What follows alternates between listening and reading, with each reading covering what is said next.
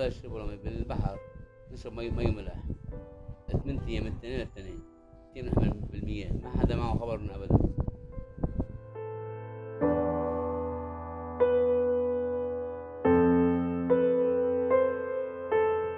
بعد بيتي وعفشي وخط القرار مجين وضع البلد.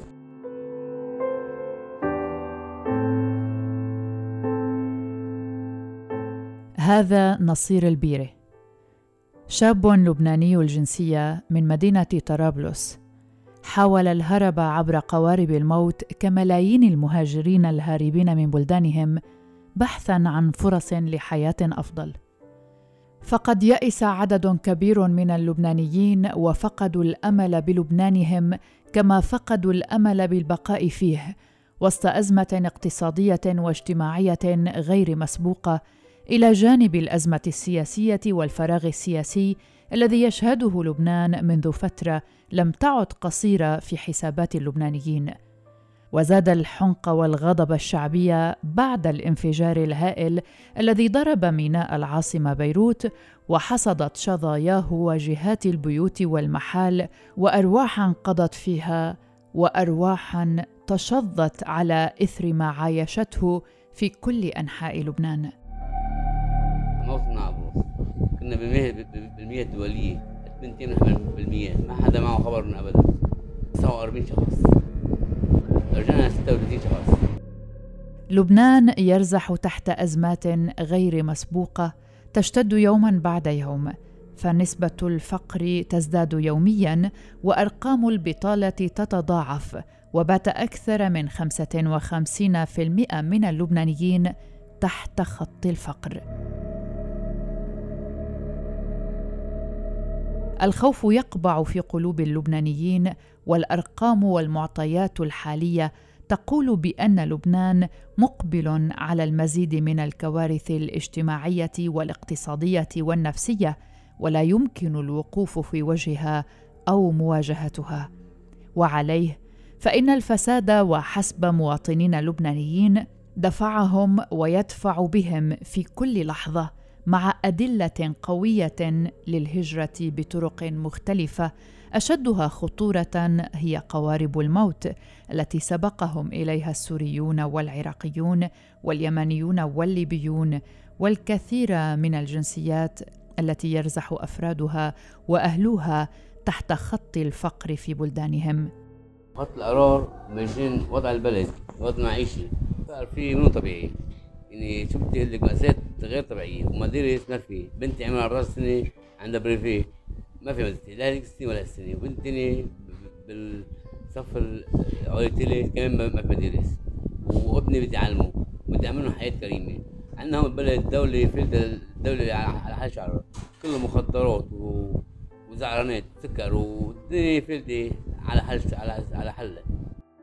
الهرب عبر البحر ليس ترفاً لأي من أولئك الذين جربوه، الناجون منه أو العائدون أدراجهم مكرهين، مجبرون بعدما ضاقت بهم سبل العيش، يتهمون السلطة السياسية بالمسؤولية الكاملة عما وصلت إليه الأمور في لبنان. أنا ومرتي وأربع وثلاث بنات وابني، وهذا أنه كان في لانش بالنطرنا على جزيرة الرنجين، قدام الرنجين، على أول مياه إقليمية، بعتينا لايف جوكيت وبعتينا أكل وبعتينا ماي وفي شوفير تاني. أما إحنا ما ما أنا منو نشين هي هذا الشغلة، لا أكل ولا شرب ولا مي، بالبحر نشرب مي مي ملح. ثمانية أيام من الاثنين للاثنين. نصير الذي غادر لبنان مع زوجة وثلاث بنات وطفل صغير عاددونه دون ابنه محمد الذي قضى في الرحلة واضطر إلى رميه في البحر. كنت مع مهرب بالمينا وطلعت معه بالسفينة، تات مصير وطلعت وسافرت معه وقطعنا سفينة من ميزو ومن الأكل. ونهار الخميس كان سنة أربعة أيام بالبحر، توفى ابني، لفيته كفنته وحطيته بالماء، ثاني يوم ثالث يوم نفخ فلته بالماء.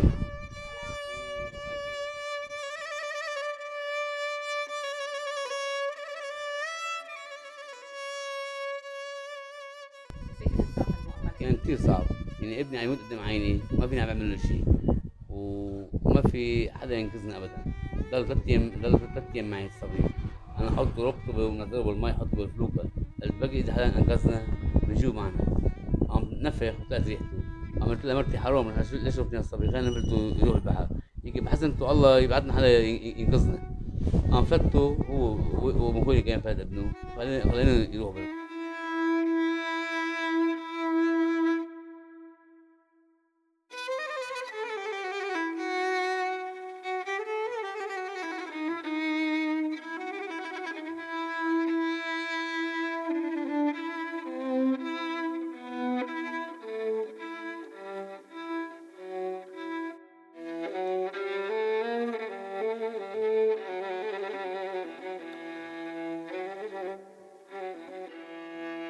نصير إذن باع كل ما يملك ليدفعه للمهربين في ميناء طرابلس، لينضم هو وعائلته إلى تسعة وأربعين مهاجراً إلى جانب عائلات أخرى بينهم سوريون وبنغاليون، كانوا كلهم يبحثون عن المجهول، يهاجرون إلى المجهول، لكن السلطات القبرصية كانت لهم بالمرصاد وأعادت قاربهم كما أعادت غيره من تلك القوارب إلى لبنان.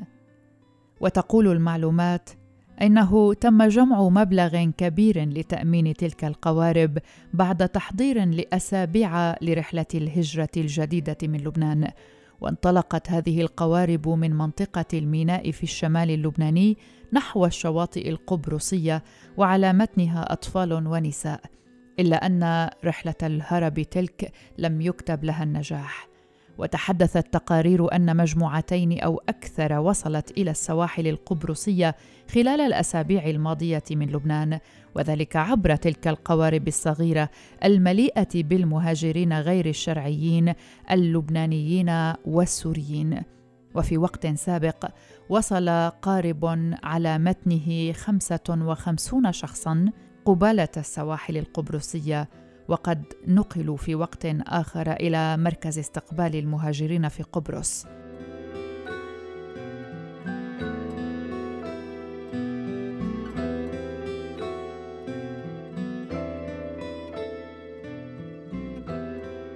كانت بعض تلك المجموعات تسعى للوصول إلى إيطاليا وليس إلى الجزيرة القبرصية، لكن السلطات القبرصية أوقفت تلك القوارب ومنعتها من الاستمرار نظراً لحالتها السيئة ولخطورة الرحلة.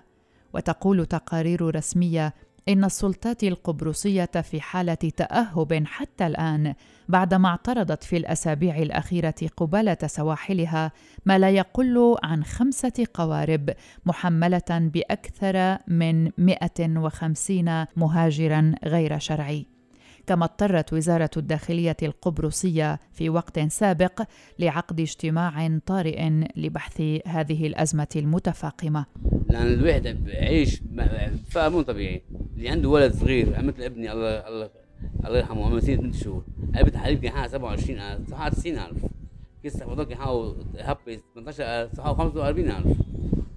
أنا كيف بدي القلم الرصاص كان حقه مئتين وخمسين، صحته ألف وخمسمية. أنا كيف بدي أعلم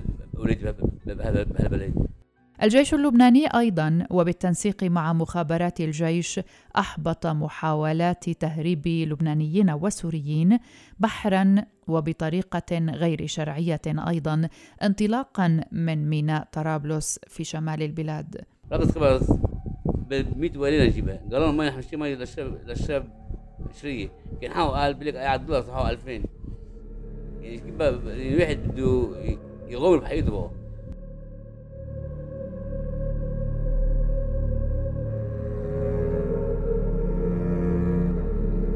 تسعة وأربعون إنساناً خرجوا على مركب يتسع لعشرين شخصاً، وبدأت الرحلة، رحلة الهروب إلى المجهول، لكن من حياة لم يعد بمقدورهم احتمالها إلى رحلة باتجاه الحياة. لكن لكنهم عادوا ستة وثلاثين شخصاً فقط.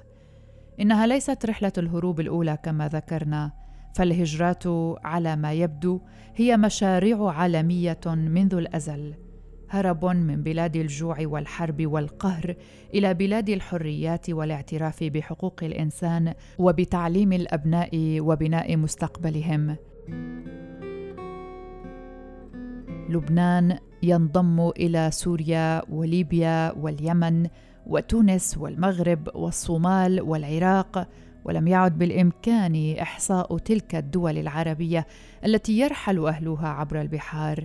ينجو البعض ويعلق البعض في البحار جثثاً ثم طعاماً للحيتان والأسماك. لا لا لا من ندمن لا، وأنا إذا حل مرتين بدي بدي بدي أهرب. لا طبعاً لا طبعاً يا الدولة تأمن لي شغل ومعيشي أنا مرتي وليدي عيشي كريمة، أما بضل أطلع بتموت بدي بموت بدي يا أخي بموت كلنا نرتاح نرتاح الله أخذ أمنته وريح ريحنا كلياً من هالبلد.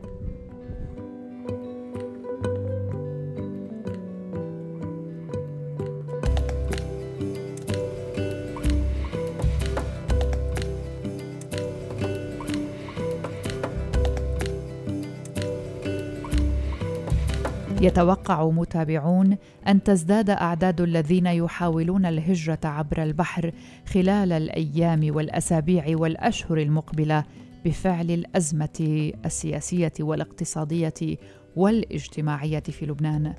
توقعوا المزيد من عبارات الموت التي تنطلق من طرابلس إلى المجهول كغيرها من المدن الساحلية العاجزة عن احتواء أبنائها.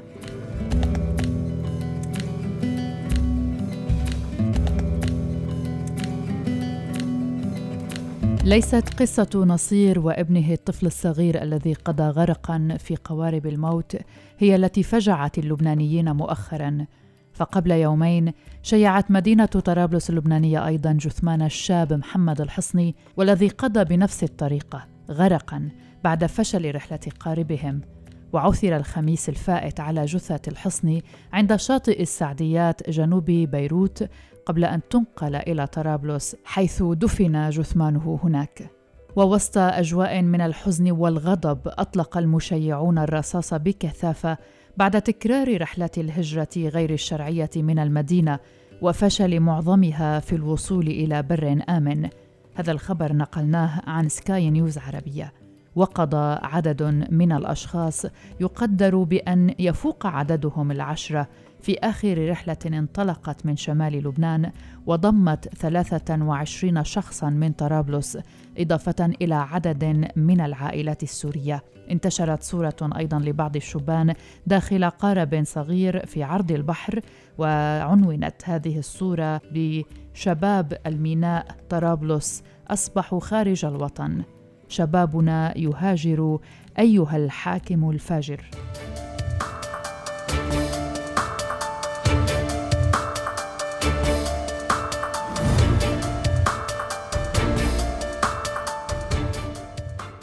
وشهد القارب الذي كان يقل ثلاثة وثلاثين مهاجراً لبنانياً وثلاثة مهاجرين سوريين قبالة سواحل ليماسول، وبعد تشاور مع السلطات اللبنانية تقرر إعادتهم إلى لبنان.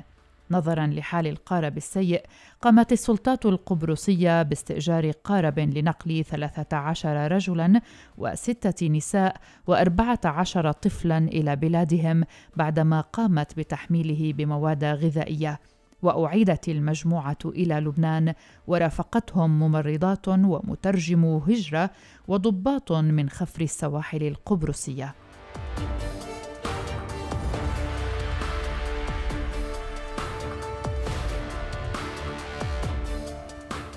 ولقصص هروب اللبنانيين عبر قوارب الموت تاريخ طويل من المآسي كغيرهم من سوريين وعراقيين وأشقاء في بلدان أشقياء. فعام ألفين وثلاثة عشر غرق العشرات من اللبنانيين في عرض البحر بعد غرق سفينة أندونيسية كانت تهرب من إندونيسيا إلى أستراليا، وقضى العشرات من اللبنانيين بتلك الحادثة معظمهم من منطقة الشمال اللبناني. يلعب المهربون دوراً أساسياً في دفع الناس إلى الهرب عبر البحر بعد حصولهم على مبالغ طائلة من الأموال لقاء تأمين القوارب أو تزوير المستندات.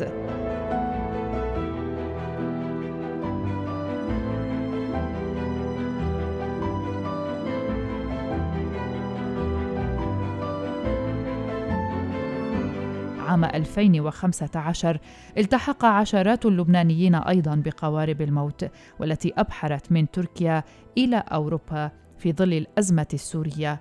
قضى أيضاً العشرات منهم قبل وصولهم إلى السواحل التركية، فيما نجح آخرون بالوصول إلى الضفة الأخرى.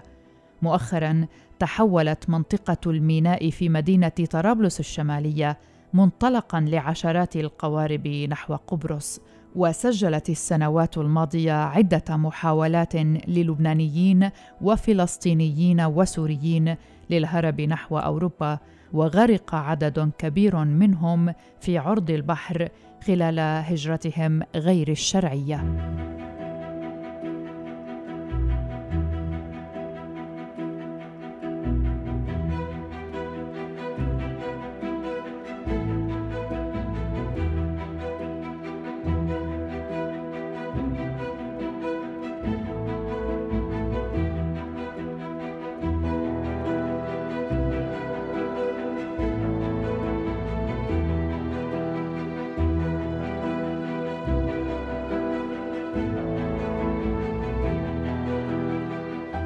هذه كانت حلقة من بودكاست في عشرين دقيقة، من إعدادي وتقديمي براء صليبي.